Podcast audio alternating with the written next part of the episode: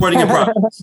There you go. Counting my blessings. Almost almost died uh yesterday. And so I'm really thankful that I'm still here. Really? Yeah. Almost died yesterday. You can't leave us hanging like that. Yeah. We went to a um went to a ground golf place to go play some ground golf and it's a dinosaur theme area. And so, you know, aside from dodging the dinosaurs, they had like a, a hike through this forest area. And uh, it was just it looked like nobody from the the compound had been back there to, you know, manicured or, or take care of it. So it was just full of spider webs and massive spiders along the path.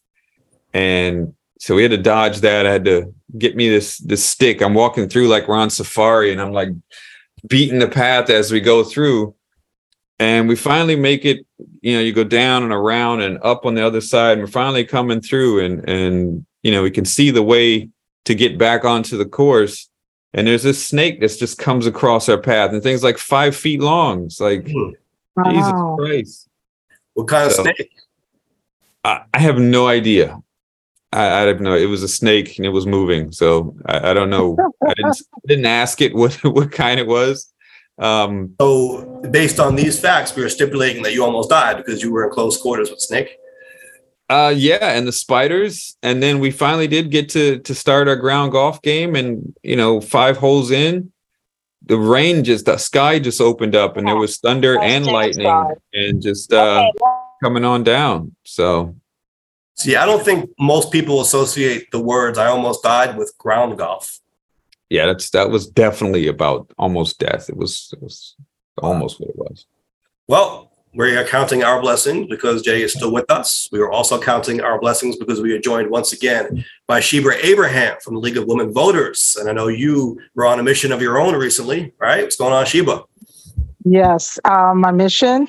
Um, I attended the um, United Way breakfast of Orange and Dutchess, Dutchess in Orange County this morning, where they awarded um, people that perform acts of kindness. Oh, wow. So it was, yeah, yeah, they award, and they had quite a few um, nominees, and uh, then they had the top three that they awarded to awarded pri- awarded uh, prizes to, or gave them, I would say, um, plaques because they're really outstanding out of everyone in the community. So that was quite interesting, and they had a lot of lovely gifts. Mm. So it, it, it was a nice breakfast, and that also sounds like the event I attended, which I'll get into in a minute. Yeah, and sounds good. also, yeah, and also, I after that, I went to voter registration on Dutchess Community College campus, and I found that quite interesting. Where some of the students stopped, they filled out forms, they were engaging, and then some of the students act like I would say the majority of the students that passed, they acted like they didn't even know. they were like, "Oh yeah, I registered to vote," or they would ignore you completely. So that was quite interesting and i'm you know it made me think about um, some of the issues that i've heard around what's happening with democracy and how people are feeling the disconnect in it. So i said i wonder if that's why the young people didn't stop and engage as much as they could have yeah, should and I think you always have seen that to a certain degree from young people. When you look at voting trends, it is mostly older people who vote.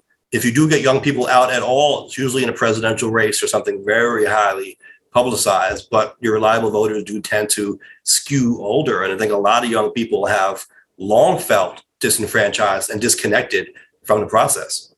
Yeah, I agree. Uh, but I, I think I, think now even more so, just because things are so polarized and things are just uh, not not even just in politics, just in society in general. Um, yeah, I think there's there's probably a lot of people who just don't feel like things are moving in a in a good direction or there's going to be good outcomes. Yeah, but you did see more engagement from 2017 on. I wonder if that's starting to reverse itself because after Trump got into office, you were seeing more young people paying attention and voting even in local elections. Well, that was really never a thing before. Hmm. Pre 2017, I would look at who would show up, especially on local primary election days. Really, 65 and up might be the average age. Like it was really almost exclusively older people.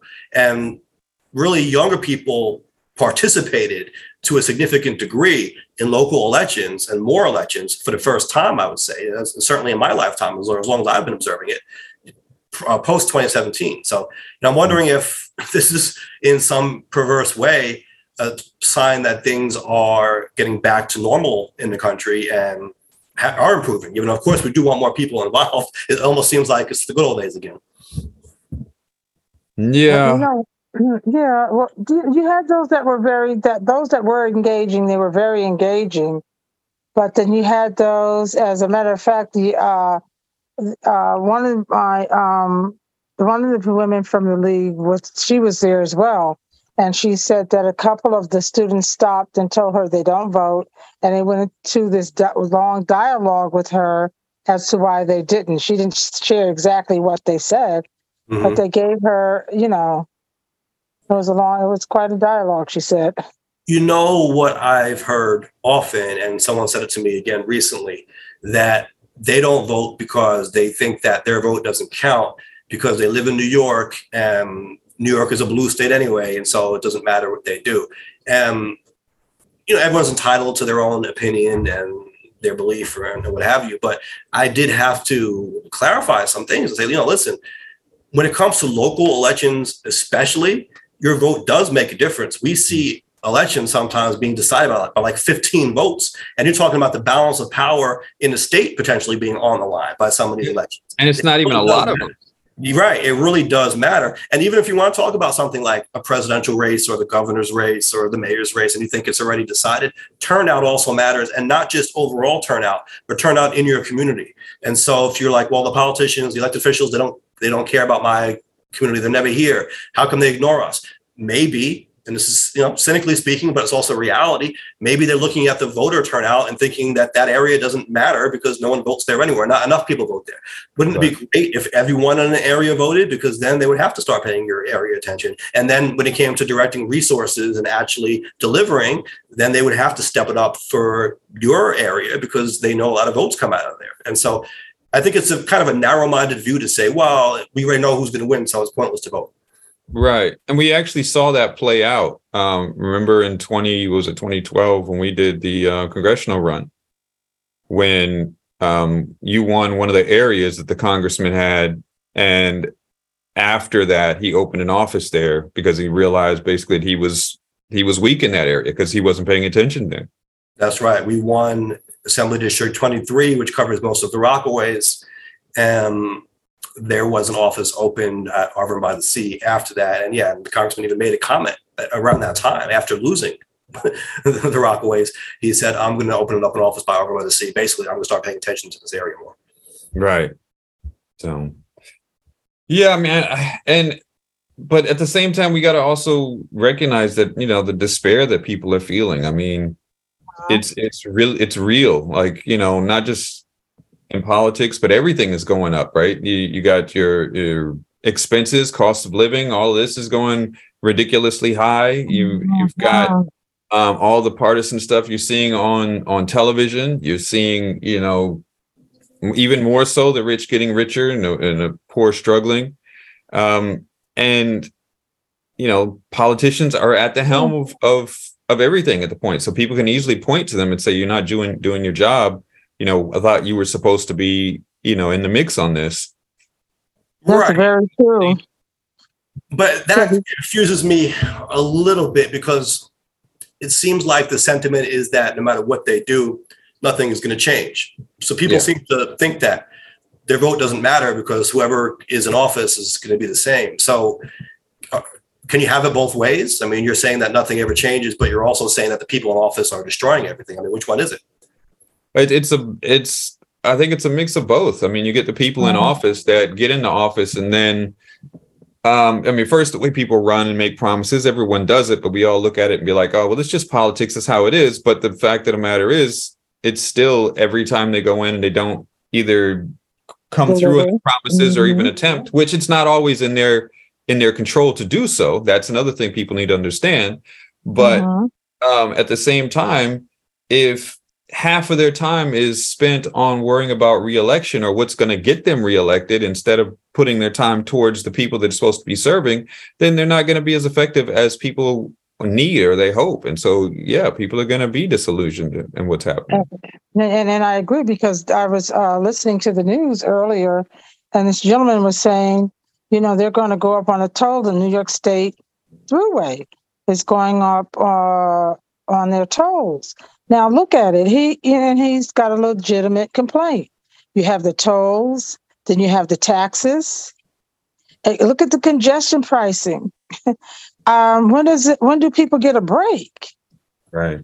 Because some families are really, you know, people are feeling this now. It's not like. But all of these things ago. again are being enacted by elected officials and by government officials, right? And so aren't we kind of just giving in by saying we're not going to vote at all? Wouldn't the wiser approach be we're going to start putting in officials who will be responsive to our needs?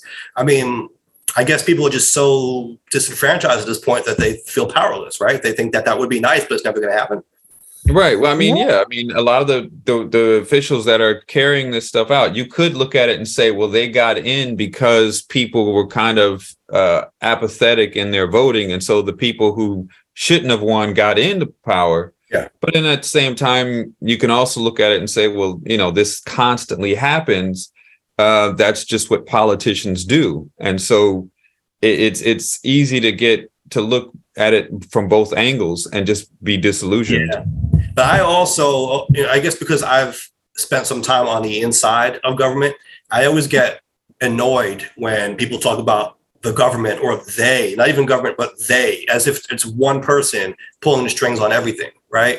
And it seems like they lump in every government official, every billionaire, every landlord, everyone with any kind of power or authority or money or resources into this they and, and act like it's one person controlling the whole world.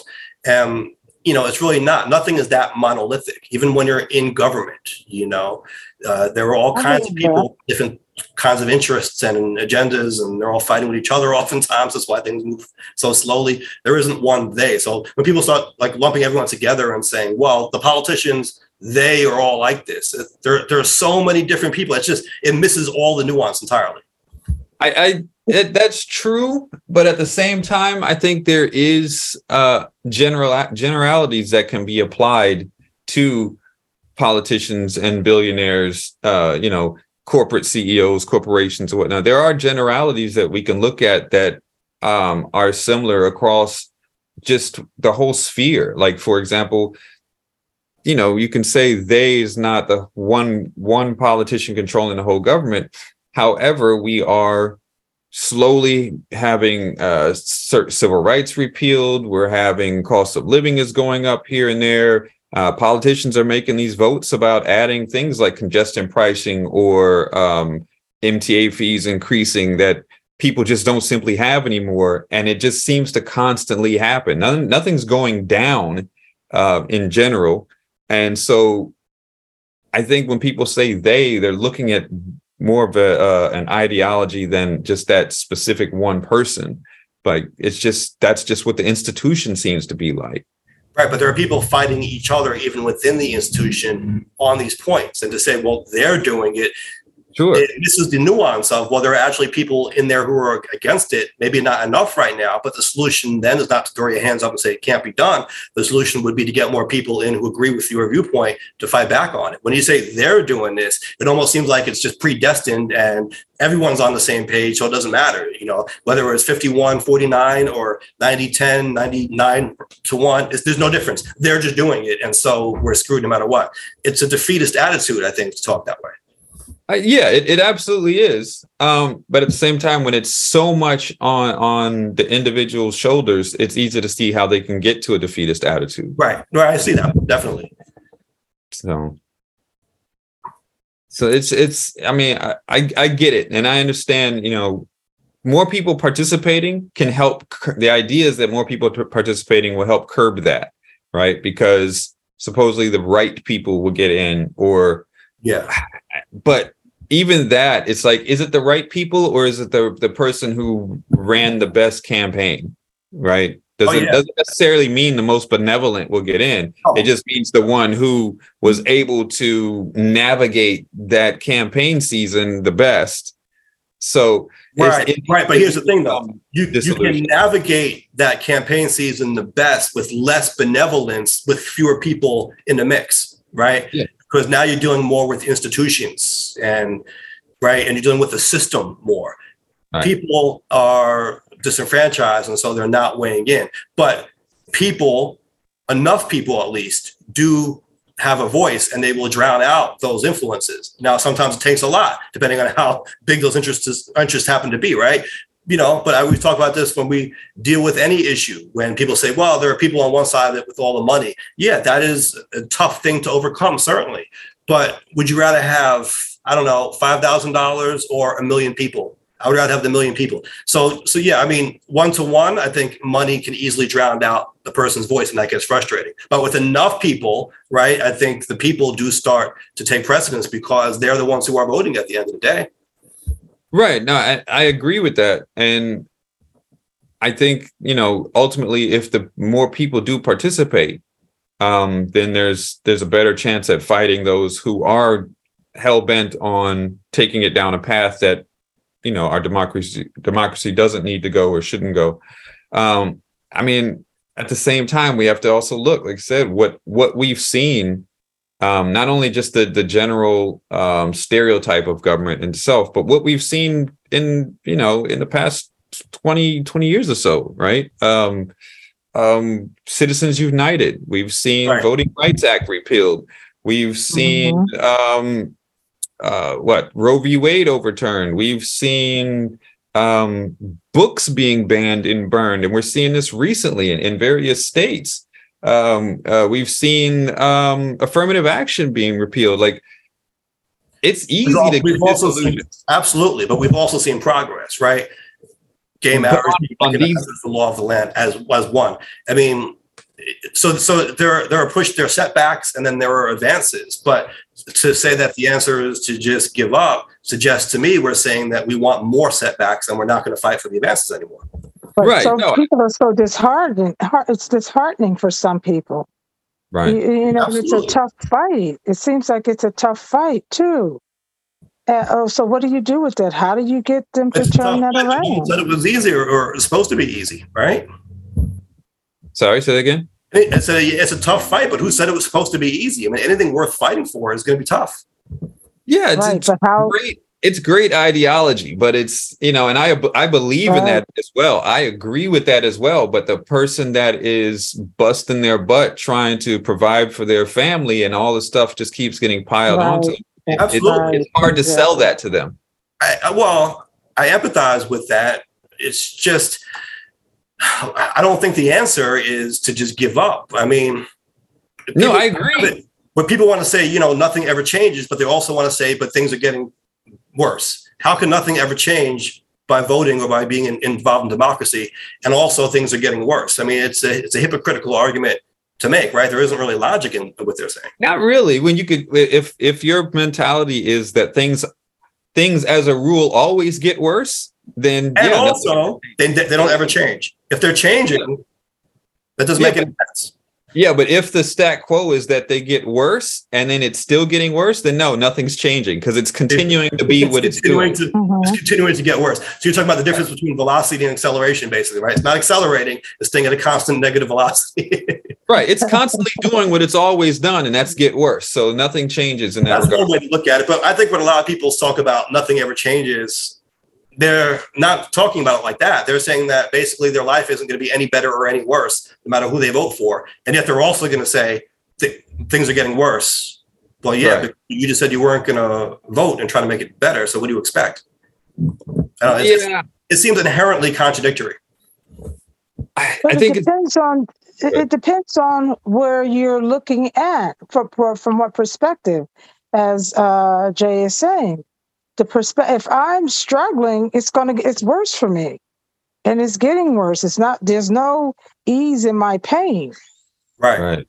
But if I'm at the top, and I'm not struggling, I, it's hey, I'm good But if it's getting worse, then by definition, things are changing for you.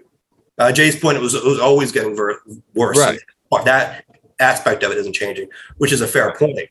But, you know, a lot of people will say that it doesn't matter who is in office because nothing ever changes. But things clearly do change, right? We're seeing the results of certain people getting in office and making changes that we don't want to see. So we know that that's not true. Yeah, um, I think when people say that, they're talking about nothing changes for the better. Nothing gets better um, generally um, from the government in their lives, and I don't we know. I think that's, we I know there are think, I think that's a charitable interpretation of it. I think people are saying it doesn't get better or worse. It just stays the way it is. Doesn't make any difference at all in our lives. That's how I read that. But, but- Yeah, I- yeah, I but Mike, think it so. I depends on where you're sitting at in the sys- and and and, and and when you're saying that, what level are you on when you say that? right. I think that matters I've heard- too. I've heard both sides. Yeah. I've heard both sides of the story, and it depends on where you are sitting at. Well, here's this the thing. argument. and you know, not to take a cheap shot, but I was thinking about this earlier. People have their agendas, right? And so you see in all of these threads on social media, any issue that's going on right now, it's almost inevitable somebody will say, This is what happens when you keep voting for Democrats. But Sure. if you look at who's saying it, these are people who are always Republicans for the most part, right? And they always had that anti-democratic agenda. And, I guess here's me being a cynic. All right, let's say Eric Ulrich was mayor as a Republican. Would we be dealing with the same situation? Or, you know, would, would, ha- would everything that we're dealing with in the city be magically gone because we had a Republican in office? I mean, I don't think so, right? So, you know, I think people have their own agendas that they bring to this, and they're just saying what they would have believed anyway. And I think that applies whether you're on that tip on, you know, this is what happens when Democrats get elected. I think that applies when you believe that nothing ever changes and voting doesn't matter. It seems like no matter what happens, you're going to take your own viewpoint and your own agenda and your own perspective and apply it to the situation without really objectively analyzing the information. I think people do that. Absolutely. I mean, you know, everyone's I think a lot of people look to to either even debates or what they read or what they discuss to basically support their their position originally. Yeah. Um regardless of what it is, whether you I, I and just like you said, you see like um uh, Republicans on social media be like, "This is what happens when you vote Democrat." I mean, I see the Mhm. same thing from Democrats. This is what happens when you report, repub, report uh, vote Republican. Like people just just kind of uh, what we tend to do or what we've done. Um, Right. And well, to me, it's especially transparent when they're saying that on topics that really have nothing to do with, with that. And, Sure. and you can look at it like, you know, okay, so if someone, just think it through. If someone from the opposite party was in office, do you think that that would magically solve all these issues? Or, you know, Right. we would still be dealing with them. And Right. It's me being, I guess, a little cynical and saying nothing ever changes, right? But so that, I guess what I'm saying is there is a little bit of, of truth to that general idea or that frustration that people have. That it's not like a, magic bullet that's going to solve all these issues. Well, we used to remember remember when Obama was president, there was a, a kind of a, a running joke that kind of made fun of that same type of ideology, and it was the thanks Obama. So like anything that happened, it was like ah thanks Obama. You know, ban- bananas went up ten cents. Thanks Obama. Like it's it's that type of mentality, right? People That- actually seriously, unironically will say that about Biden now. Right, exactly. That's that's that's the point. It wasn't, but I think the running joke became that because people were actually saying that mm-hmm. un, unironically Yeah. about Obama as well. Yeah. And so it's just it seems to be what we we do. We look we look for a reason why the condition is that we're in is this condition.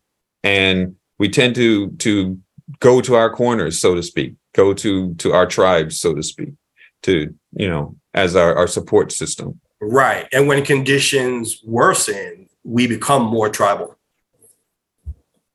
Yeah, sure, absolutely. Um, and you know, we look to blame someone in the chat. We think we got we got some folks in here in the chat coming up on this. Uh, uh, Lixa, I think both parties need to find middle ground instead of being extreme to the left and to the right. Uh, Jennifer, you have to blame someone. I think we see that a lot. People, I, we have to blame someone, and so that's that's where that type of mentality comes from. Even though sometimes not in every situation there's someone to blame. You know, Or I think we see that. I know this is going to be crazy. Uh-oh. We collectively might be to blame because this is our democracy that we're not sufficiently taking control of. And we let things like this happen. We're just saying, like Sheba said, I'm not going to vote because it doesn't matter. Yeah, okay. Now I think once you take that position, you have to burden a portion of the blame. Yeah. Um, yeah. Um, and Well, yeah. I think I think with that is true. Um, and then it goes back to what we were talking earlier, and you look at the the average everyday person that's that's working and and trying to support themselves and their family, and they've got all this on their shoulders. They've got their their taxes going up. They've got their you know charges going up, the tolls going up. You've got um, what they're seeing in the news, and then you put that on top of them, like, hey, you're also to blame and responsible for making sure these votes are getting done right. And it just seems so overwhelming, and to get easily disillusioned. I can see how that you know happens. Yeah. It's like so much. Yeah. So, but you know, it is it that I mean, that's kind of where we're we've always been. Like if you've got a government of the people, by the people, for the people, which is what we're supposed to be having, then the people are supposed to have a hand in that, and that includes that responsibility to kind of look out for that. Right. And again, we can't fall into the trap of assuming people are monolithic. The government isn't monolithic, and neither are the people. So you'll have many people who will agree with much of what's being happen, what much of what's happening in government. And then you'll have people who are outside that bubble who don't agree with that at all. And they'll think, oh, look, the government isn't responsive to the people's needs. Not even seeing that there are plenty of people who agree with that. Congestion pricing, for example, right? There are people in communities that rely on cars who don't understand why anyone would support that. But then you go into areas where most people don't drive and you do find a lot more support for it. But we're so segregated and we're in our own bubbles and we're so tribal and so polarized and all these things that we don't see it. So it's easy to look at these things as monoliths because we are kind of keeping ourselves divided in, in kind of monolithic spaces. And so that I think feeds into the frustration, right? It's like everyone here, all my friends, all my neighbors, all my family, we think that this thing is a horrible idea that the government is pushing. And so it's like, why are they ignoring the people, right? Not realizing that the government is a monolith and neither are the people. Yeah. Um, I think it, it reinforces that belief when even if they push against it, um, it still goes into law. They still have But you to know- they still have to deal with it on You can't win every battle either. And some of But- things but- are long-term fights. But uh, what Mike? But you know, when you say that, when they're out there campaigning, do they give the impression that the government is that way? What do you mean? And you said monolithic. Mm. Do, Who is when they're out there campaigning, the do you know the constituents? Well, the, the once uh, let's say a congressman or a state senator, when they're out there, they're out campaigning. What impression are they trying to make? What are they saying? Are they saying we can Well, do they're this? not. They're not Oh, I can either. do They're saying little different things. That's, that's my point. You can't say they're all doing the same thing. There is no they. There is no they. That's the bottom line. I'm giving, I'm But, preemptively but, giving the but, bottom line. but my question is: Is that how they present it? See what I'm saying? no Is that how they saying You can't present say it? they're all doing the same thing. Some people say one thing, some people say something else. Yeah, if they're trying to create the impression that the odds are stacked against us, then that they might be talking like that and, and saying, you know, there's nothing that we could do to change anything. I don't think that's a very inspiring message for someone running for office to give, but there are people who do go in there and represent that. Um, you know, they're not going to necessarily change anything, but they're going to be the dissenting voice. They're going to be the they're going to stand up for all the frustrated people and say, "I'm also frustrated." And you know, some people will go for that. So I think it's a calculation that people will have to make when they're running for office based on what they think the the demographic of, of that area wants to hear.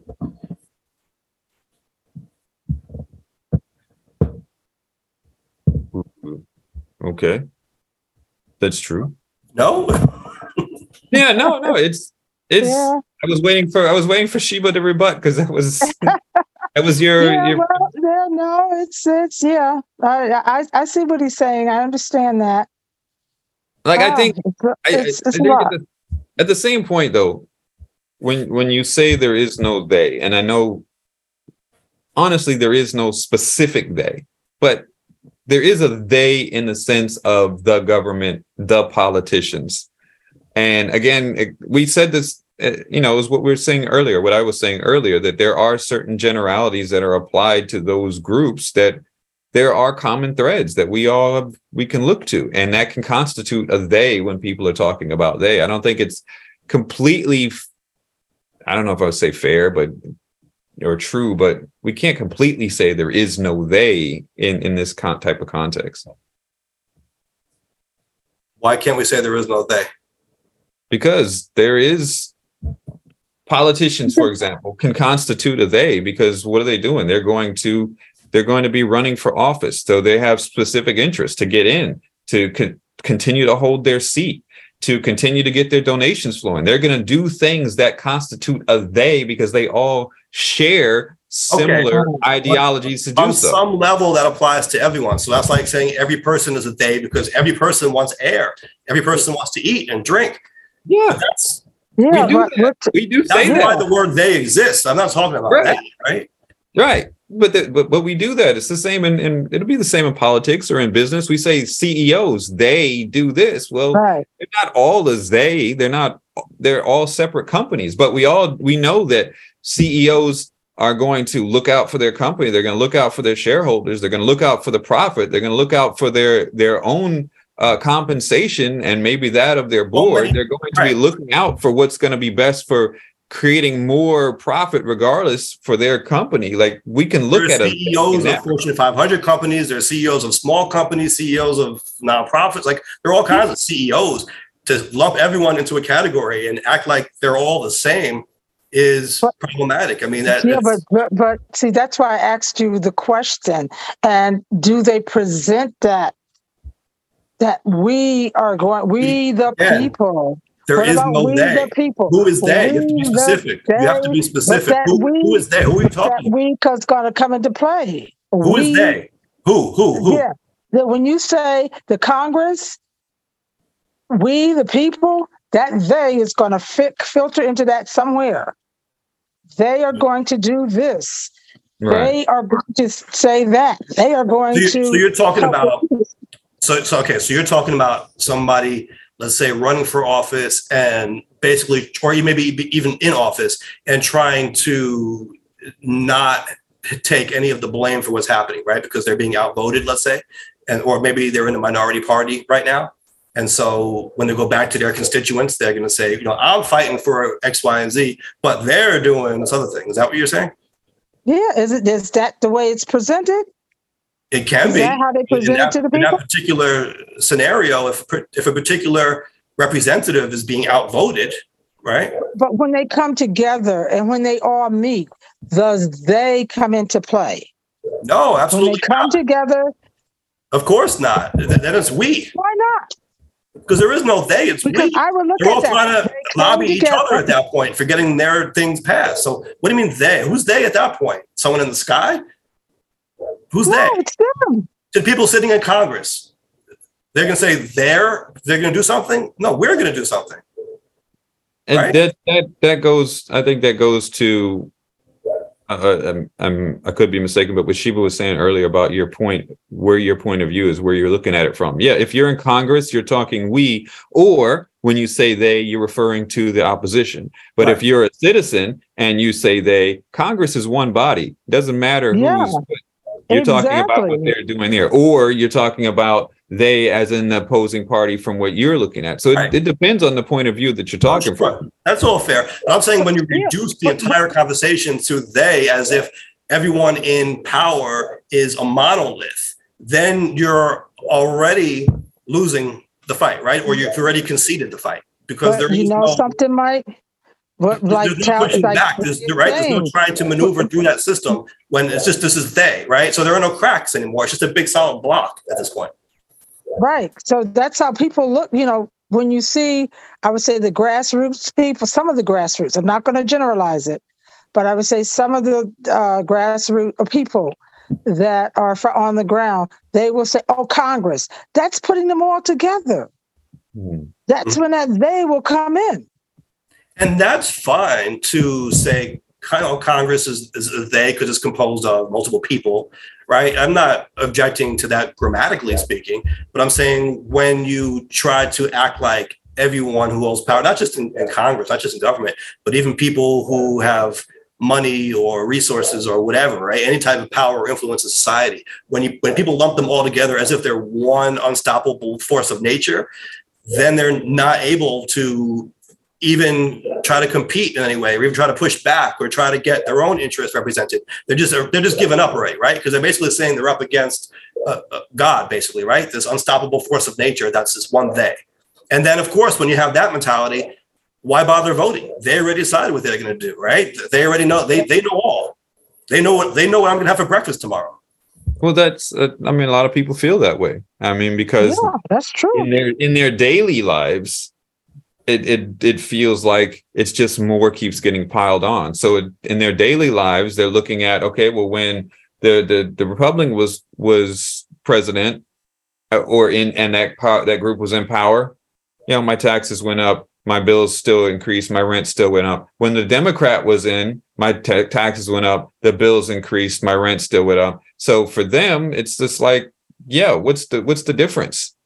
For for their day-to-day things. Now we can look at larger points, and you're looking at, especially like on international relations, and we're looking at some of the some of the bigger issues then yeah, we can see clearly, okay, there's there's certain agendas when certain groups are in power and certain things happen. Uh, but on people's day-to-day lives, what affects them directly, and we've talked about before, like it's generally tends to be the local politicians that affect their lives more directly. But when they're looking at, you know, these big things like, oh, what does it matter if if you know the the donkey or the elephant is in? Like for my day-to-day Mhm. life, it's still it's still tough. But then you're going to turn around and not vote because you think that your vote doesn't count. And yet, in a local election, Right. sometimes it's often, you know, it, it could be very close. Right. And we're acknowledging that Mhm. these local elections determine what happens in our day to day lives the most, right? So Right. people saying nothing, you know, my vote doesn't matter, so I'm not going to vote. Yet they actually could influence a local election, which would make a difference in their lives. Sure, sure. But I think Some people don't look at it like that, though. So you you'd be surprised at the people. Need more Some of the education, better education. This is Right. why when Exactly. we, when we go to high schools, right? Civic Mhm. education, uh, t- teach about government. When I was in high school, what did we learn about? The president, Congress, maybe the Supreme Court, and wars, right? We didn't learn anything about what local government did. We didn't know that there was a local government. They never mentioned the word assembly or state senate once. city council. Never once. No. City council, forget about it. Community board, are you kidding me? Never, never, never, never, never. We would have no idea such a thing existed. Right. That's the problem. Right, right. No, absolutely. I think, you know, um we have to we have to also we have to acknowledge that the position that the the the average citizen is in at, at the same time um and what they're going through and what can be seen from through their eyes potentially um with also educating people on that you know local government plays a, a very important role and that that you can have some sort of a say in in what happens by participating in that or paying attention into that. So I think both have to be, you know, looked at. Oh, we're having a lot of folks in the comments are actually getting it on board on this uh, topic as well. Um, I think Jennifer goes to your point. Um, not one single person is to blame. The real problem is we're divided, and the real issue will never change until we all come together. Um, there was a rebuttal to that. Unfortunately, people pay attention to either the Democrat or Republican candidate. If we truly want our voices heard, we need to start considering a third party candidate that will align with what we want and start term limits. Um, There is no we. huh? No, to continue my point about there is no they, there's also no we. The problem is that we're so divided, but yes, we do need to try to find ways to come together. Yeah. So uh, term limits seem to be to be uh, what people are agreeing on in the chat. Um, and just saying the whole system needs a renovation. Both sides are outdated.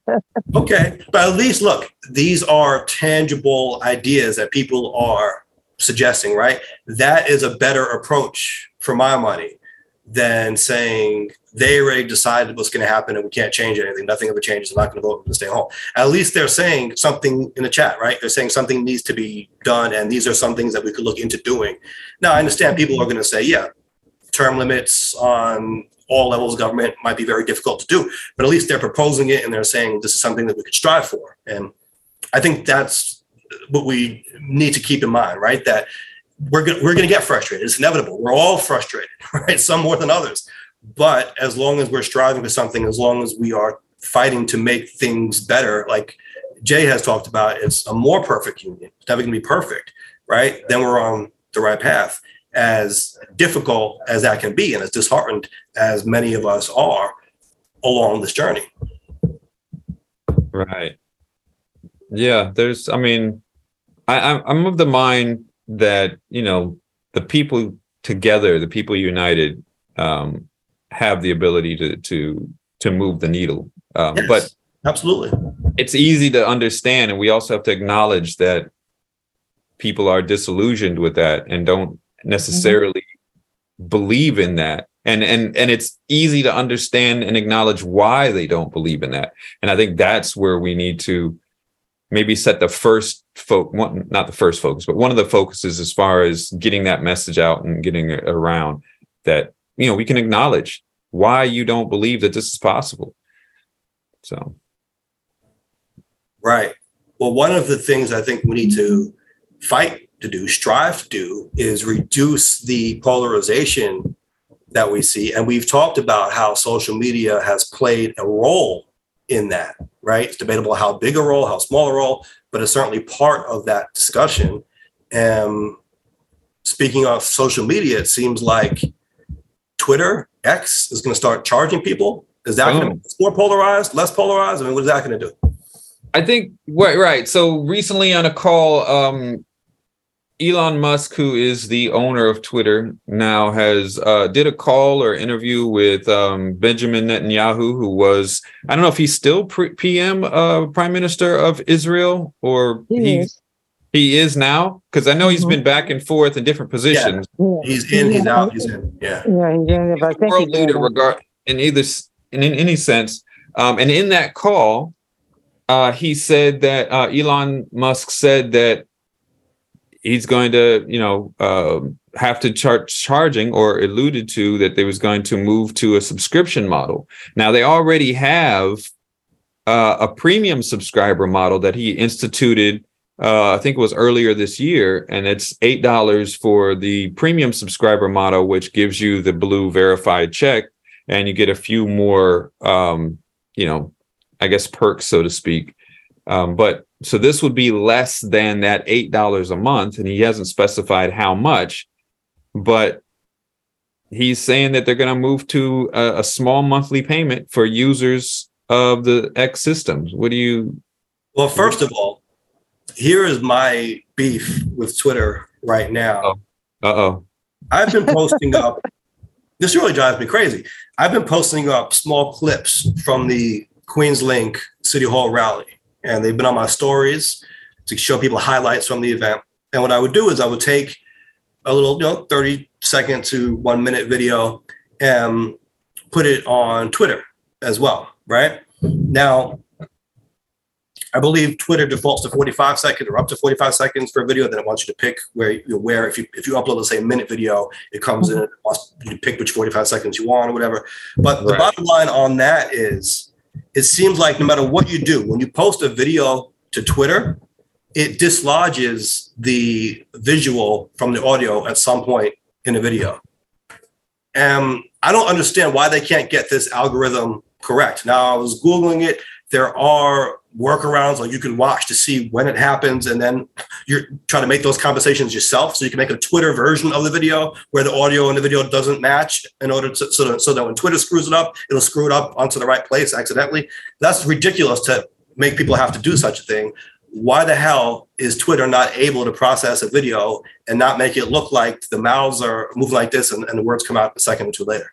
Because they're they're working off of a skeleton crew right now. Um, when Musk took over, he fired 7,500 people, got rid of a bunch of departments, dissolved the board, took it private, and he's basically running off a skeleton crew. And that's why a lot of things aren't getting dealt with. A lot of the um, uh, monitorization of certain things aren't being taken care of. That's why rolls out rollouts or updates to certain features aren't being dealt with because they don't have a lot of people there. Now that that point that you're making also happens in other places. I've seen it in Instagram, especially if a, a video loops a couple of times. Sometimes the audio gets off for some reason. Um, For these clips, that's an engineer has to get in there. Some engineers have to get in there and do something. they've been fine on Instagram and fine on Facebook, but on Twitter, every single one of them at a certain Mhm. point in the video. It's, it's weird because it's not immediate. So it wouldn't even be an easy fix where you keep like, okay, I'm just going to delay it by a f- couple frames because it isn't, is it, it's not constant, right? So it might be good for the first 15, 20 seconds. And all of a sudden it's getting increasingly worse. Right. It's happening in the processing. Once you upload it, their computers process it, and what they do is that they're going to to take it from the the level that you've got it because you probably send it in and said, let's say, for example, at a five megabyte file, um, and they're going to try to process it down. YouTube does the same thing, process it down to something that's much smaller so it can be delivered faster for different devices and over different networks. Um, so it's happening in that process. So whatever algorithm is running there is screwing something up. But you would think for do you, a social media site like that, that would be a priority to fix. And this isn't a new thing. The same Right. thing happened when I was uploading videos for the Queens Link rally on the boardwalk in October of last year. So almost a year ago, it was happening, probably even before then.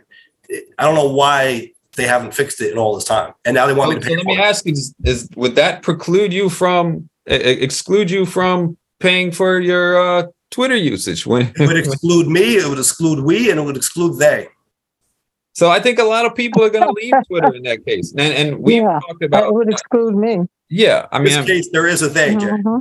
I think the problem, the the bigger issue here is not just that I mean Twitter is a private company now and and he can can do what he wants to do with it. The problem is that and we talked about this a long time ago before that Twitter had become kind of the de, de facto modern public square and that a private person can come in and take that over and just change the direction of it is is is going to be felt. It's not going to be something that's going to be readily um, you know, resolved because so many places utilize this this new public square or this town hall or wh- whatever I forget what the terminology was, but public square. Um, even to the point that earlier this year, uh, the New York square, City, yeah, town square, the the New York City government said that we're no longer going to be posting updates on Twitter because it has become an unreliable venue to Right. disseminate information and that was after musk's rollout so To be this fair, is right? To be fair, it isn't only Twitter, it's all of social media that's thought of as the new town square. So we don't need it to be Twitter. It could be other Twitter- platforms as well. yeah but twitter is But what very different AI? than Is other AI sorry Is AI coming into play now? Is it being, is it coming more to the forefront as to why um, you're having that issue?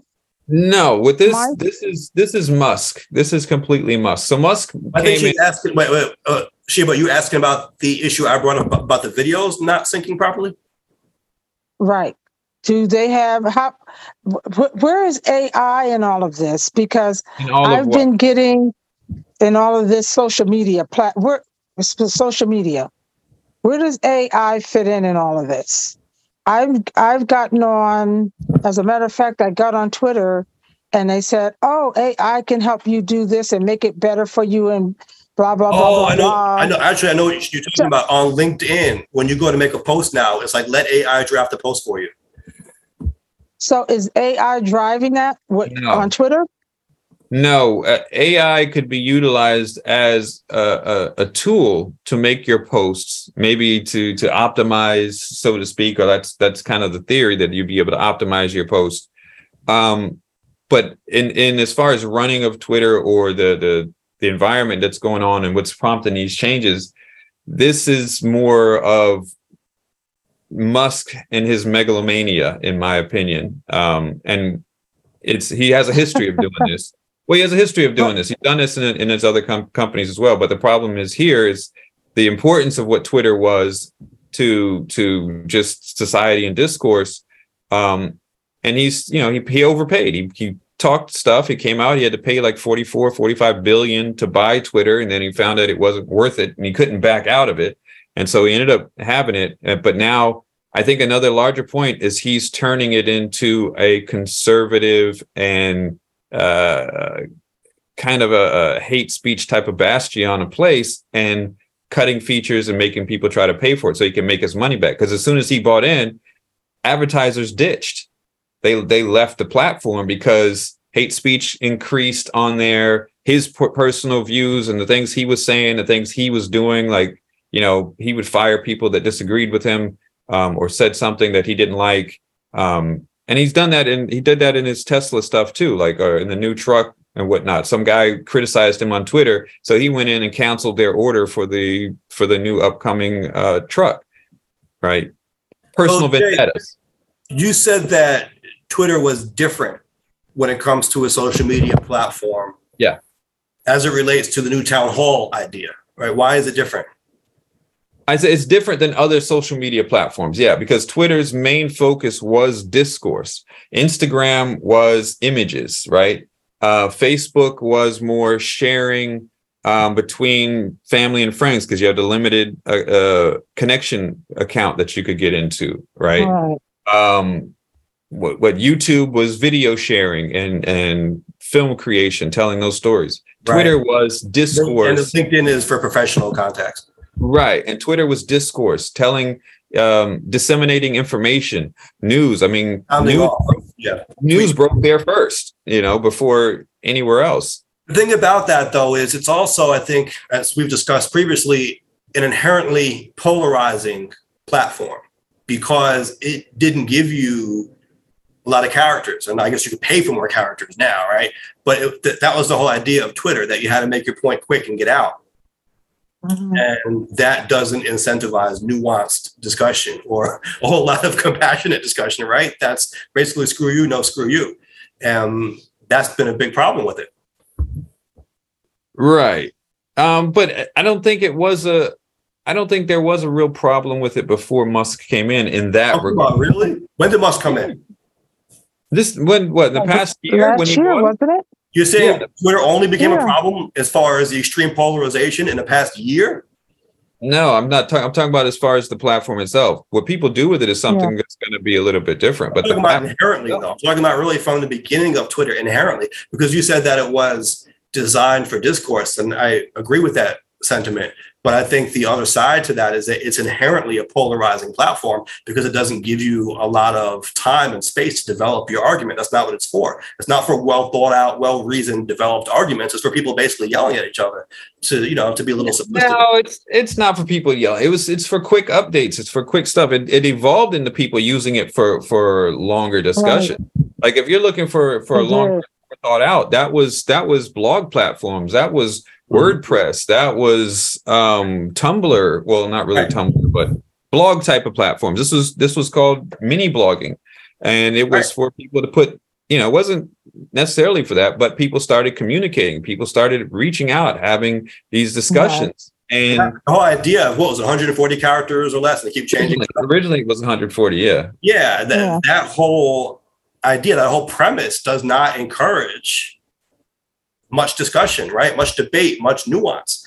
That that's Yeah. really for sound bites. That's whether that was the intent Mhm. or not. That's what you're going to get with that kind of platform.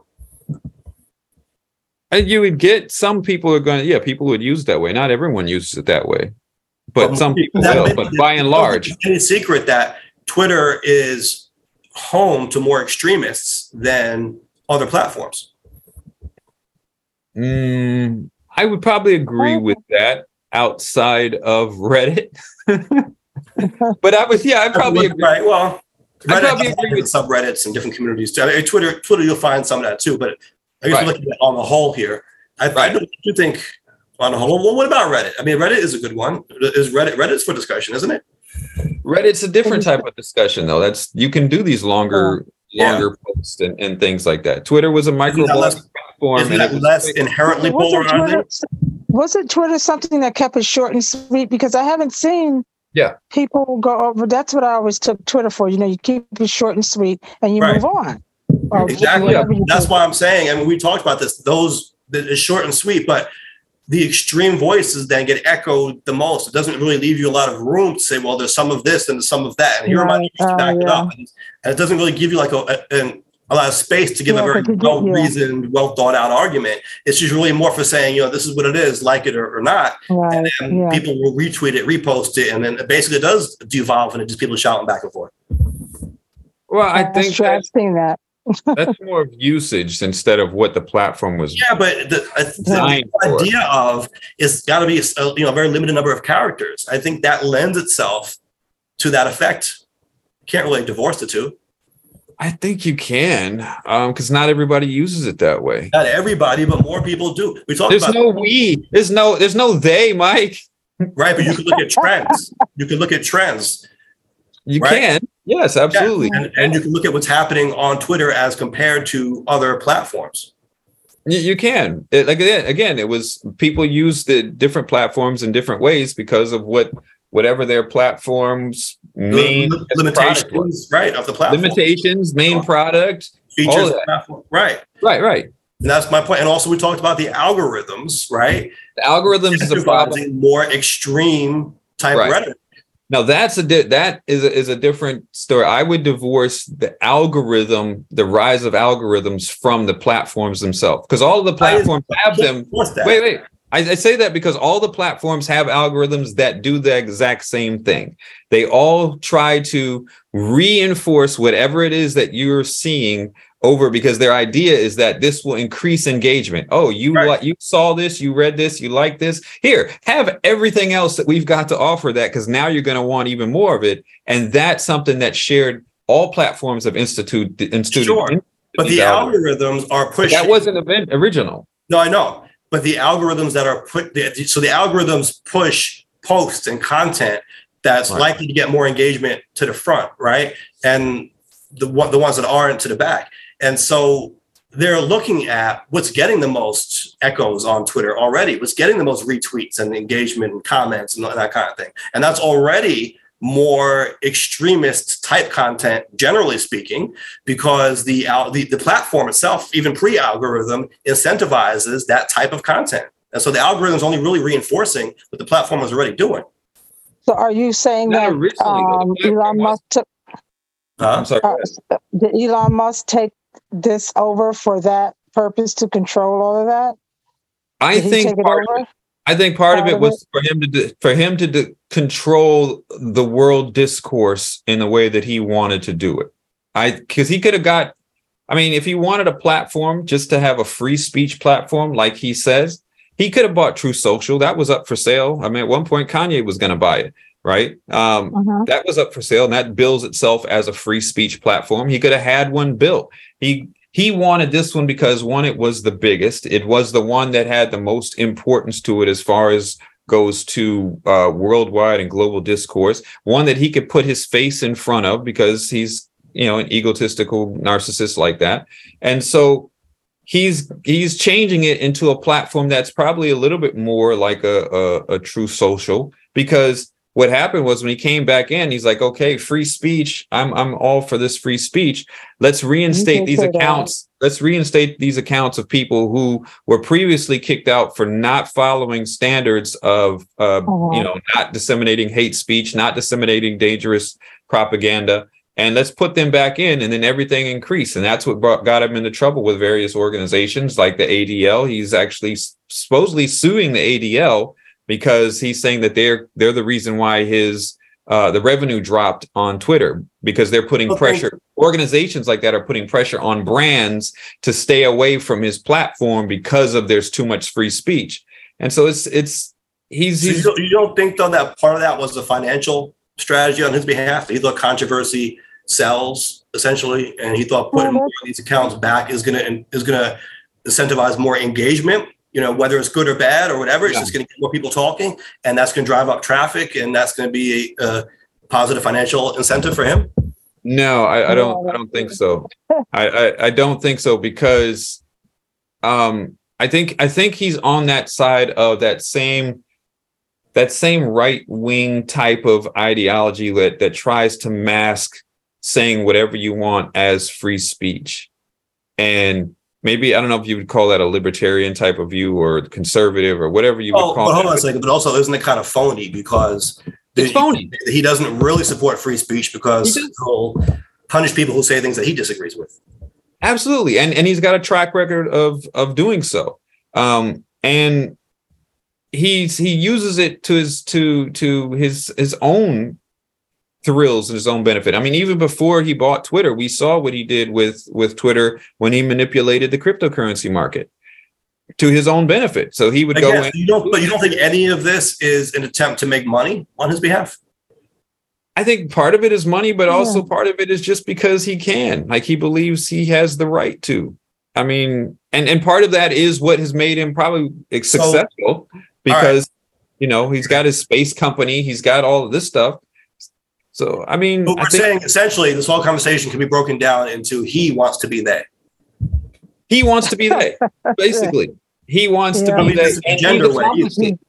He's accomplished it by being Yeah. able to buy Twitter, taking it public, firing all the previous the board and all the previous people in Mhm. there, changing who's in there, and you know now now I think he is in a in a in a he's got to make money, right? He's already spent forty four billion dollars on this platform, and it didn't go probably the way he expected it to because half of all his advertisers bounced as soon as he bought it, um, and the public sentiment is not not with him on it.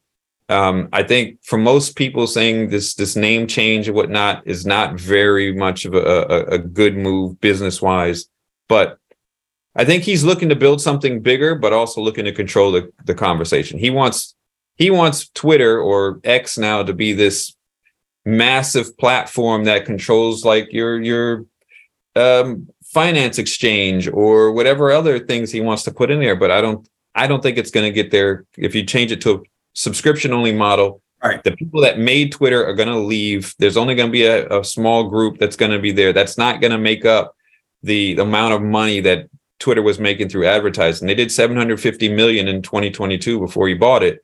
Half of those advertisers left. He instituted the subscription for Twitter Blue. That's only probably brought in about 5 million in revenue. He's still a far cry from what Twitter was doing when Twitter was, even though it wasn't a perfect platform, than what it was before he came in and did all of the stuff he's doing. Right. So do you think the world would be a better place or a worse place, or would there be no change without Twitter? Um, I think, I think it personally, I think it would be a, a little worse in some ways, and maybe a little better in other ways. Um, but there are still other platforms that people can migrate to.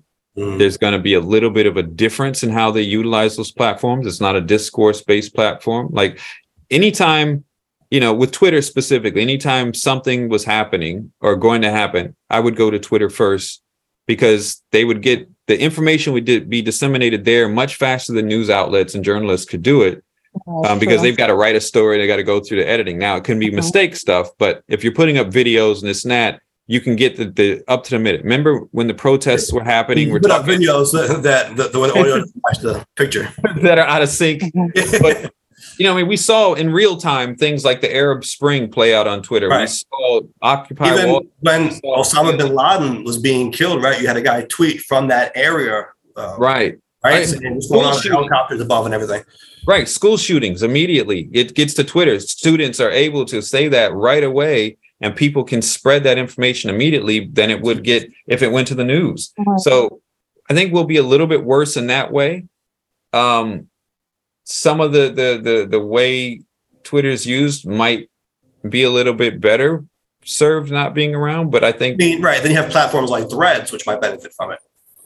yeah, yeah, I think they're they're moving too slowly in their rollout. They're going to miss their chance, I think, to be what Twitter Uh-huh. was. Well, possibly, but there still needs to be a platform for people to migrate to. I agree. People are trying to. They're that subscription based model. Mhm. Right. There are there are other platforms that are people are trying to replace place their Twitter affiliation with. There's like um what is it? Uh well there's threads. Um then there's Yeah, what is it, Threads. Bluehost and uh there's a couple of other ones, but All right, so we've got a we, we, we're we're running late. Let's get the poll question out. And I think we wanted to briefly go over our poll results from last week. Yes. Okay. So the poll question of the week is, would you pay to use Twitter? Yeah.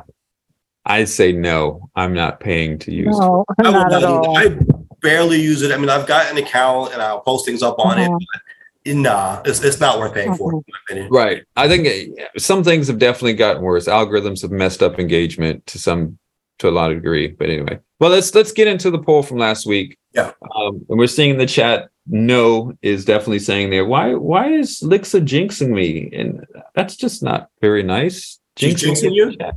Yeah, she said jinx and then put put my name next to me. That's that's just not cool. Um, so anyway, let's get to Coca-Cola. Is that what that means? huh? Does that, does that mean you owe her Coca-Cola now? I have no idea. Speaking Wasn't of that what it Coca-Cola, was? did- I. Jinx, I of Coca-Cola, real real quick. Uh, do you, when was the last time you guys saw a Coca-Cola in a bottle, like the the bottle with the the metal cap? Oh, man. it was at a restaurant That's in the been a city, but it was Mexican Coke. Well, we're in the states Yeah, yeah, I'm saying in New York City, Yeah. was- they sold Mexican Coke. Yeah. because there's. I was at a restaurant here um, a couple of days ago, and it was on the bottle on the on the shelf. They had you know, or the- in the refrigerator, they were pulling out you know bottles of of Coke. And this was in the glass bottle, the old one with like the the. I don't know how Uh-huh. whatever that shape is the in Coke whatnot. bottle shape. Yeah, and Yeah. so yeah, the Coke bot. I mean, basically, Yeah, um, my friend was like, I'm like, wow, I'm like, wow, that's you know, it's been a long time since seeing that, and my friend's like, oh, that's just normal. I'm like, not in the states, not in the states. They don't really sell those anymore. I yeah, they remember moved when- away from glass as the norm a while ago. It became plastic. right. Uh, well, not for for cola. You mean aluminum? So for like the two liters, because those those Oh, used to- those, those. I'm not talking about. Two, I'm talking about the, the No, I individual. Right. But I'm saying it used to all be glass, and then they Right. moved to plastic and in the cans. Yeah.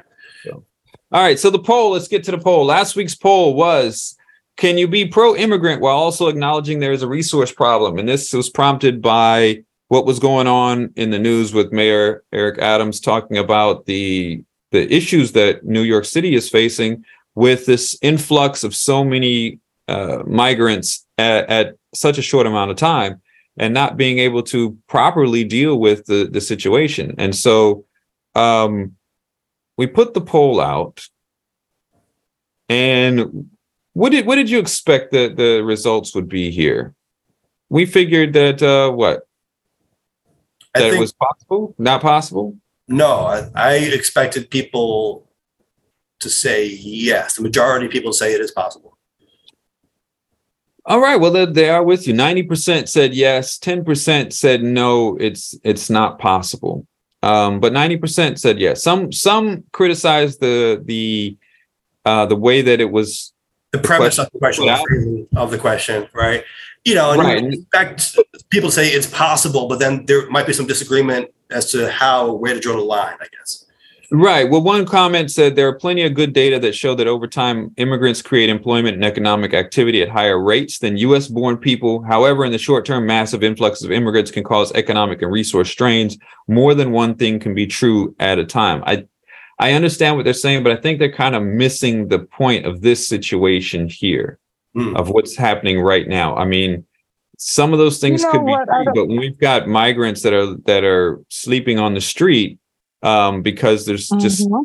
lack of resources or places to put them. I don't think this Places, has anything yeah. to do with their future um, employment and economic creation activity. This means what's happening right now in this situation. Right, and there's also a difficulty in terms of Right. allowing them to work and their efforts to try to change the law to make it easier for them to get work permits and work, because there is that philosophy that's out there that not everyone agrees with, but that Right. migrants will be less of a burden on the system if they're contributing to the economy and working legally, right? Because if they're not, then the ones who are here are going to rely on assistance from the government, which obviously puts a further strain on our resources. Right. Um, and and and Mhm. one point on that, uh, the work permits, um, migrants are allowed to get them, but it takes time. And so they're looking to rush that basically so they could start looking for work immediately. Right, but isn't it also temporary and limited also? Um, it, it might be. I think, I think be. it is, yeah. It might, yeah. But I think even even if let's say okay, I mean okay they're they're allowed to to work they're allowed to search look for work. Um, what does that do with the immediate need if people are sleeping on the street? They, I mean, there still needs to be housing help. There still needs to be Mhm. opportunity help. There, there needs to be just more than one way of. Oh, of- yeah, absolutely. But I think the theory, though, is that if you get more people working, ultimately they'll be able to afford these things themselves. Um. Yeah. But I they're mean, making a, a, a nice salary too. You have to look at the salary that they're making as well. There is no Yeah, they. yeah. Who's, who's, who's, who's they? Who's making the salary, Sheba? Oh, I mean, the uh, migrants, the salary that they will be making. You mean they will be Depends making on what job they have. Yeah, their jobs, you get a job, but so you get a job, you could be making $8 an hour. What are you going to do with that? And $15 an hour, how, what are you going to do with that? I thought you were City? saying that all the migrants were getting the same job. No, Okay. no, I'm just saying in terms of the salary the- uh, on those when they're saying, oh, they can go in um, and sustain themselves through jobs. Yeah. But you know, I, I agree with getting a That's, that's a very valid point, but is it? Hmm? No, it's a very valid point because, and I see people making this as well. When the question comes up, they're saying, okay, it sounds good in theory or on paper, I Right. get to allow people to get jobs. But like Sheba asks, what kind of jobs are people going to be getting? And is it really going to alleviate the burden on our tax base? Because they're still going to be highly subsidized because most people are not going to be at the entry level making enough money to support themselves. Right. right. And and yeah, uh, and then there's going to be the language barrier that's going to be Sure. limiting their their opportunities they Prospects. have. Yeah. far as- Definitely. Definitely. So Mhm. yeah, I mean, I'm sure any little bit helps, and it also being able to work and receive your own money, however small, would also be something um, for the migrants themselves, because you know a lot of people, you know, they want to contribute to their own livelihood, um, and would prefer not to just sit or sit and, and get this subs um, what this this help, so to speak. Um, but I think just talking about them getting getting the ability to work right now is a much bigger is a small part of a bigger issue, you know. Um, and I think what was it? Some people, even some New Yorkers, and had mentioned, you know, this could also be a, an issue with people that are living here that are competing for these jobs uh, as well. And then, you know, what what do we do about that as well? Right. Have you looked in it, Indeed? I've looked on Indeed and 50 plus applicants have gone for one position. Oh, that's that's small. It'd be like 100, it'd be like 150, But when they- 200. Yeah, but when I say 50 plus, that means they're not going to even mention the number. They just say 50 plus. So you can They're not even imagine. looking at those. They're not even looking at those. That's another big problem is they're using these ATS uh, systems, right? That are that are automatically scanning resumes for keywords to put certain candidates into a smaller pile for someone to a human to actually look at. So most people are getting eliminated by a computer system before they even get to the point. Um, so I think it's it's a big problem though. People are are you know the more immigrants keep coming in, New York has a limited amount of resources. That's just a simple fact. Um, our poll was asking, you know, because Mayor Adams is getting criticized from now from the left that he's anti-immigrant. Some were calling him Black Trump because they're saying that he's using the same talking points as as Trump um, or something similar. Like, is there no nuance in that Right. discussion? But you know what's interesting? So I just saw a video of public advocate Jumaane Williams speaking on this, and he was critical of the mayor for the way the mayor has been talking about this. But if you listen to what he's saying, he's kind of saying the same thing as the mayor. He- He's saying we have to be mindful of the problem that it poses for New Yorkers who have been here while also being compassionate. I think maybe the gripe is with language that is considered alarmist by some, like saying people are going to destroy New York City. I think maybe that's really what upsets people about it. But if you're really breaking it down into what the mayor is really trying to get at, I think he's basically saying the same thing that it's not a knock on immigrants. It's not being anti-immigrant or anti-migrant or anti-asylum seeker. He, in fact, the mayor has appeared at events saying we need to be compassionate and show compassion to everyone seeking help, right? But we also can't ignore the reality that we're in, that resources are limited and that people uh, can suffer as a result of something like every agency having to be cut, all services having to be cut. I mean, that is a disastrous situation for everyone. And so, you know, I, I don't really know that someone like Jumaane Williams and someone like Eric Adams are really saying things that are much different. Maybe it's just the the words that are being used or some of the language, some of the rhetoric, you know, I don't know. But I think everyone is kind of saying the same thing on this. Mhm. Um, Well, not everyone. Not shouldn't- everyone. I I think shouldn't generalize. but, you know, But it's just interesting to me how Jumaane Williams, a public advocate, has represented that political left in New York City, and he's not really deviating too far from the mayor, even though he is criticizing it. I think Mhm.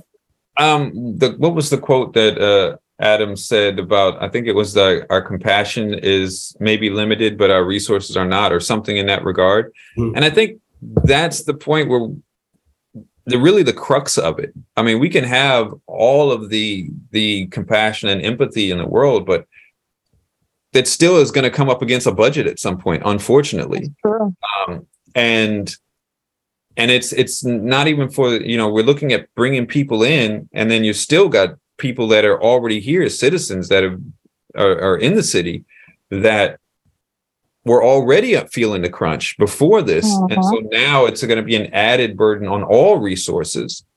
Um, and not saying it's not one to take it's saying that we have to be realistic about maybe how Right. much the system can handle uh, because exactly. even if you take in everybody um and and then now you've got migrants on the street i mean are you really helping them to the level that you may have promised as as being a sanctuary city right if people are, are now living on the street as opposed to whatever their condition was before we've got to be able to provide those services Right. and understand there's a budget and this is i think what he was asking for like let's get some help from the rest of the the state there is plenty of space in the state but i think the Right. governor And we have to be mindful. I mean, so, some people only come in with this attitude of just don't let anyone in. Okay, Right. the laws are what they are, the process is what it is. So in the meantime, if we're not at that level, let's say that that's the level even the mayor would want, hypothetically speaking. Let's say that that was true. That still doesn't deal with the reality of the situation on the ground and so having to do something based on the spot that we find ourselves in now, right? Right. Right. Um, and then now even the um the Biden administration is is piling on on the same train, putting um some criticism against uh Mayor Adams. They're shifting they're shifting blame um to Adams for saying that he didn't have any exit strategy. Everyone is doing this. Yeah, Huh? Everyone is doing this, right? yeah, right. Right. That's what they're doing. But it's like it's like I, I, I get that saying, okay, you had no exit strategy, but a hundred thousand, over a hundred thousand in a year is is a pretty significant number. Like I think that would the entrance overrun. Strategy? I'm sorry. And What then, was, you know, what they was had an issue Adams' with homes. entrance strategy, according to Biden? Um, I I didn't see what there was an entrance Because strategy. didn't like But you know what, The Mike? He- mayor you know, and- and- decided and to Jay, New I York to be a sanctuary city, or just like the Right. mayor was involved in the consent decree that happened in 1981 that said under the New York State Constitution we have to take care of people who are here. That But was you know, the Adams thing. right? But you know something?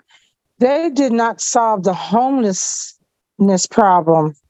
The homelessness down in the city, they hadn't solved that problem. So why would you take on people that have to go into those shelters when you haven't solved the original problem?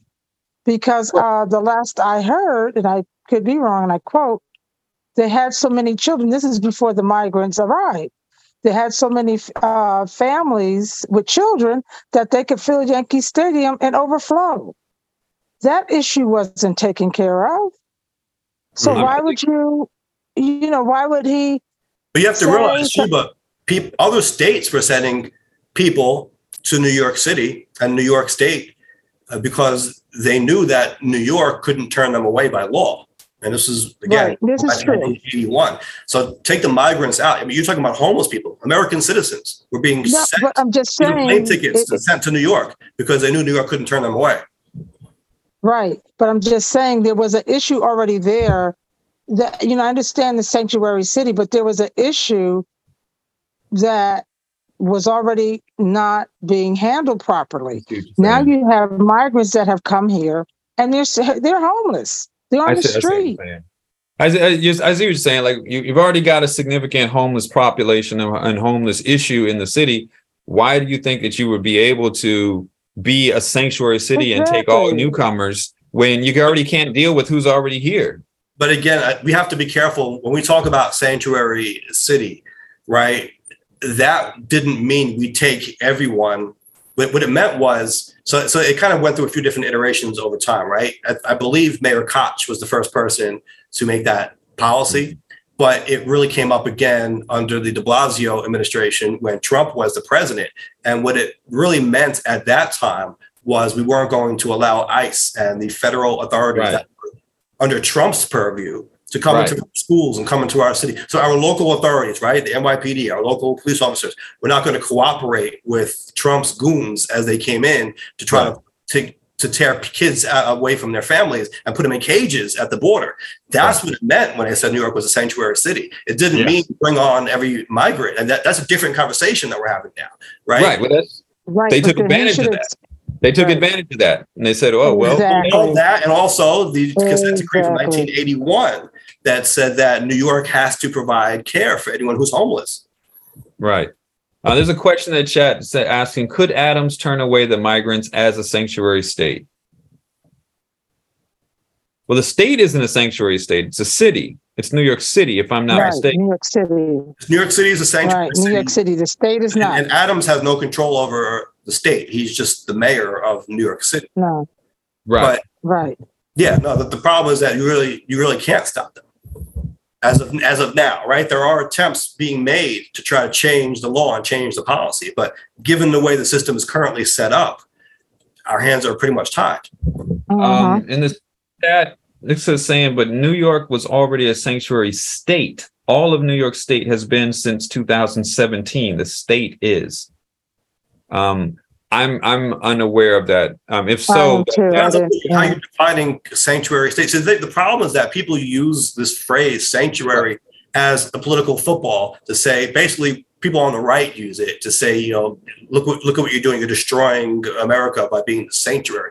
You have to actually be specific about what policy you're referring to, right? Like I said, there was a consent decree going back to 1981 talking about New York having to take care of its homeless population and not not having the ability to turn people away if they come in. that state or city. That was state. That was New York. That was, but and, and then the like I said, Mayor Koch said we were a sanctuary city under De Blasio, sanctuary city, and that was about ICE and the federal government not coming in and taking kids out of schools. And so these are different policies that we have, right? Some are policies of the city, some are interpretations of the state constitution that have been ruled on by courts, and so there are different policies in place. But it, you know, it isn't like people use it like as, as a magic phrase, sanctuary city, and that means something. I mean, you, you got to be very specific about what you're actually talking about, and not just repeat something that's a talking point that's trying to that's used to try to further an agenda. Right. Right. So that was the the so that I think the question is an attempt to get clarification on on that very point, asking if since New York is calls itself that, and whether it's uh, applicable or not, can they turn away any migrants? Is it possible for them to turn them away if they're you know sent there? Uh, New York No, State, they're doing it here in New York State. Here's the thing: the state isn't doesn't have a, a border. Like the state isn't a country. Once they're in the Right. U.S., a state can't say you can't kick somebody out of the state. Right? We don't deport people from the state. And the law in New York is anyone homeless, ha- we have to take care of them. We got to provide them shelter and care. And so, what are we going to do?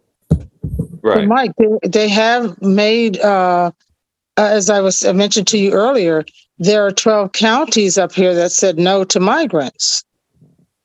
They're saying they're not going to provide the assistance. Right. Exactly. And they uh, have stopped them from coming. And that's been happening for ever since this. Um, they took some in, but then after they took those few in, they said no more. So Let's the, push the up. How would they kick them out? Like, let's say someone had a place to stay there. What, what would happen? It's temporary, What do you mean? temporary, maybe three to six months. What do you But? They could They- stay, but they say that, you know, they had, um, what is it, uh, an injunction or temporary? Oh, okay, I mean, a temporary restraining order. I, I got you. Right. Right. So they say, oh, you can stay here just- three to six months. Yeah, But you have to go the county deporting someone, right? I mean, that's not a thing. They can they can mm-hmm. refuse services, and right, they can try to push back against the policy and say we're not going to cooperate. You know, or our law enforcement is going to be directed to act a certain way. But when you're talking about someone physically being there, I mean, how is the county going to come in and deport them back to Central America? Oh, no, they're not saying that. They're taking them, they're like, they have to go back to New York City. I mean, they can't deport them like that. How are they going to there- they going to do that? Even I they think- can, we're not going to provide any assistance. is it a preemptive thing? Because I think isn't Mayor Adams one thing he thinks he was asking for is asking the governor for is to try to get some of the other counties and cities to to help. And Yeah. so maybe it's a preemptive Right. thing. They're like, look, we're not gonna, we're we don't want to participate in this. Absolutely. The state is saying that, the governor is saying that, and the counties, Right. the upstate are saying that. They're all saying that. They're saying New York Yeah, City they are. has to take the entire responsibility. Right. Yep. Yep, Maybe it's yeah, they're preemptive. Yeah. Well, no, I think what Sheba is saying is that they're not providing shelter for them. So there there are No, are they there and they're not providing shelter? Is I- that They, they provided shelter, but I think it's limited. The time is limited. And they're trying to cool. discourage people from coming up there, basically. Right. They're saying our policies are not So, gonna so friendly. they limit, not I think the time Right? from what not I have an environment that you're going to want to be in. right? Right. Yeah, I mean, I think it's it's it's a big issue. It's a big problem, and It is. The ability to take care of the migrants to be able to help them uh, in a respectable manner is one that needs to be looked at. But also looking at um, New Yorkers' needs and the budget that's supposed to serve them as well is going to be important. Yeah, because it, with, within New York State, they have a lot of um, uh, there's they're trying they're fighting homelessness and food insecurities, so they don't need to add to that. And it's not that they they're not thinking about not being compassionate, but they are probably stretched to the limit when it Well, yeah, comes. Capacity is probably at an issue. Yeah, and don't forget we're also we're also still you know kind of uh coming out of uh budget issues or uh, income issues due to the covid um extended Right. lockdown period so a lot of people are running it to the line yeah, Just saw, this might be the, the legislation that Lixa in the chat was mentioning in 2017. There was an assembly bill dubbed the New York State Liberty Act. Hmm. Now, this looks like it was only passed by the assembly. I'm not sure if this was actually passed by the Senate as well and signed by the governor. But what it would do is would prohibit state and local police from conducting stops or arrests based solely on perceived immigration status and right. prevent government agencies from inquiring about immigration status and that's something point, it's that New. York City certainly adheres to. I mean, it, it might be Right. different across the state, but in New York City, the NYPD doesn't ask, or they're not allowed to ask you what your immigration status is if you were to call them to report a crime, let's say, or if you're interacting. They're not supposed to go there even. Some people are afraid that they will, or it'll be discovered, right? And they don't. This is oftentimes why immigrant communities are victimized by crime because the, the perpetrators know that the immigrants will be reluctant to call the police out of fear that their immigration status Uh-huh. Is questioned, right? And Right. so they get preyed upon more because of that. Uh, Right. So in New York City, the cops are not allowed to interrogate or ask you what your immigration status is um, in, in an interaction like that. So it looks But like in think 2017, something was passed by the assembly that would apply that principle statewide. From what I'm seeing here, so the city council passed a resolution celebrating that and saying, yes, we are a sanctuary city. You know, they use that phrase in this particular resolution. But it says that the assembly passed it, which suggests to me that it was not passed and signed into law by the whole state. But I think that also speaks to your point, Mike, when you were saying that that that technically refers to something different than what we're seeing with the migrant crisis, right? That's Oh, that's about that's about police stopping people that are here and and basically give me your papers type of thing. Whereas um, the the migrant crisis is a little bit different than that. Um, it's Here we not- go. Uh, to follow up on that point, in 2017, so, so it looks like the assembly passed this in February of 2017. In September of 2017, Governor Cuomo issued an executive order prohibiting state agencies and officers from inquiring about or disclosing an individual's immigration status unless required by law or necessary to determine eligibility for a benefit or service. And so from what I'm gathering here, the Senate did not actually pass it. It was an executive order enacted by the governor. But again, that's something different. The context of that is a little different. Right, right. Yeah. So it's it's I mean it's it's it's kind of crazy to see how you know I I, I'm not a I'm not a fan of of, of Adams in, in a lot of things, but you know I, I think the reality that he's facing in this in this specific instance, I mean, is it's it's not hyperbole to say that you know there's you know we're going to have a budget crisis. We're going to lose, you know, we're going to have to cut places. We're going to have to cut some things to to be able to continue the way we're continuing without help. It just seems like everyone has jumped on his saying that the migrants will destroy New York City. Right. I think if he said it that way, I can understand that. If he said it like this crisis will destroy New York City, I think it's a little different. But I think even Oh, saying words get words get twisted, right? I guess we should Right. exact quote.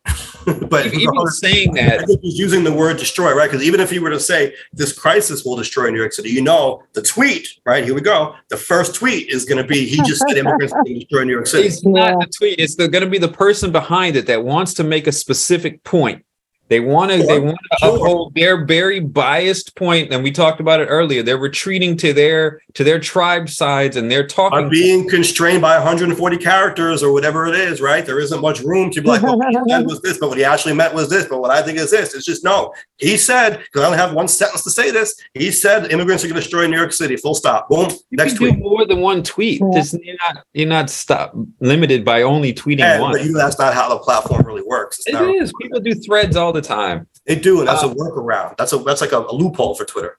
So uh, okay, so Lix is um she says I I regress. Can can Adams I guess she's adjusting her question. Can Adams turn away the migrants as a sanctuary city? But I think again, I think it's still the same thing. Like sanctuary city in that context isn't necessarily what that means. Right. It's being how it's being talked about. Right. right? It was more meant to um, say that you know if you are here, we're not going to be letting ICE run up in your your houses and your schools to to get away from it. You can still you know live here without that fear.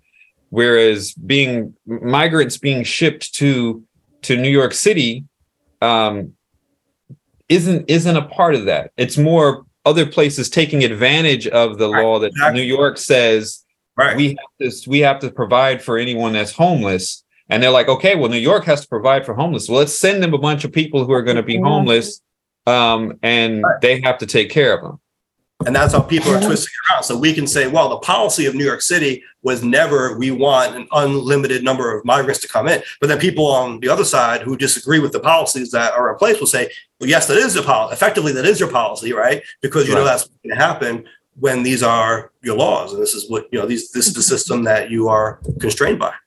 right and you know what's funny is like see people are, are are making that distinction but no one no one is saying like for example abbott and, and other places are shipping migrants up to new york because they have that law in place that they have to take care of the homeless um no one's saying well well okay but you're doing that but that's also saying that you're acknowledging that you won't take care of your homeless even though it's it's they're making the distinction Mhm. those places are making the distinction that these aren't our people but Right.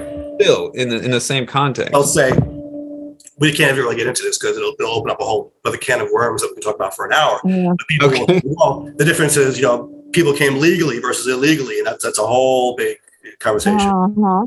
yeah and I think that's but that's I one have that people know, do Mike, I've I've done not uh, tell not to over. Uh, um, I'm sorry, uh, Oh. Jay, not to over talk uh, talk go over ahead you. go ahead But I've been to two naturalization ceremonies Uh, Uh-huh. So, you know, that, like you said, that will open another can of worms. I think we better just like, We could talk about that next week even. I mean, Right. Let, us just say this. that- about Ellis Island and all these things that predate our current immigration Yeah. framework. And then there's the, the question of the legality of the asylum seekers themselves. I mean, it's a whole big mess.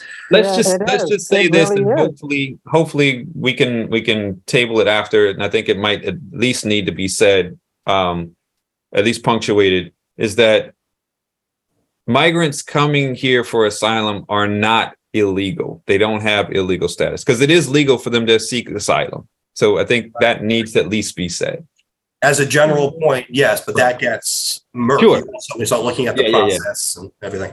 So I just, you know, real quick, we got to wrap up, but I wanted to Right. pull up that Adams quote about destroying New York. We want to be specific, right? In all fairness, did he say it mm-hmm. was immigrants? Did he say it was migrants? He said this issue will destroy New York City. That's his direct quote. He Huh. said, never in my life have I had a problem that I did not see an ending to. I don't see an ending to this. This issue will destroy New York City. So he said this issue, right? But people are Yeah. taking that all kinds of ways to serve Mhm. their narrative, right? Of and you have course. people say, he said immigrants will destroy New York City.